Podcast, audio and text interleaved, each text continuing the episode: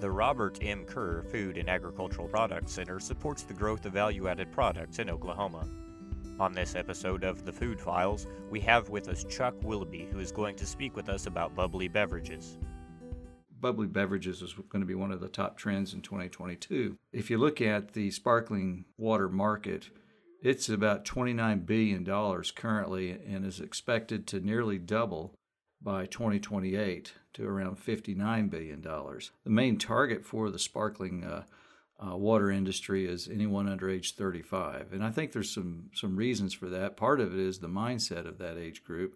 I think also uh, that age group is emerging from uh, an era of soda pop was evil in school, and it was hard for schools to carry it because they were schools were concerned about childhood obesity. So I think that that age group is at the uh, they were the forerunners of uh, healthier beverages at school, and uh, so I think that can be a part of that that reasoning.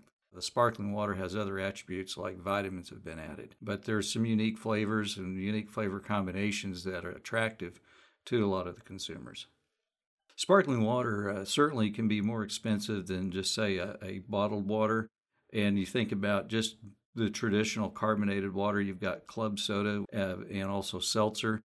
I think the reason why people will pay more for a sparkling water over just a distilled water is they're looking at that as a substitute for soda pop.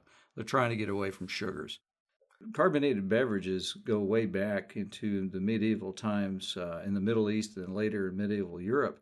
Naturally carbonated water occurs in, with some of the uh, natural springs, uh, they might have just the right mix of minerals that, that interact and, have a natural carbonation to them. And in the medieval times, uh, carbonated drink was associated with uh, medicinal purposes.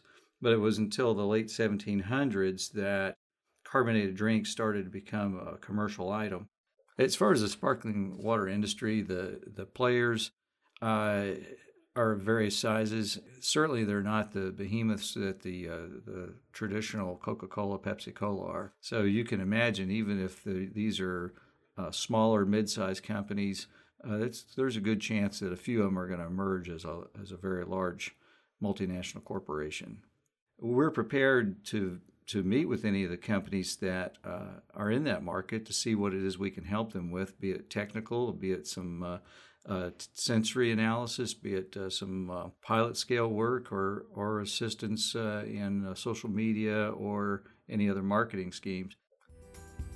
The mission of FAPC is to discover, develop, and deliver value to the food and agricultural industry. For more information about FAPC and how it helps businesses, visit food.okstate.edu.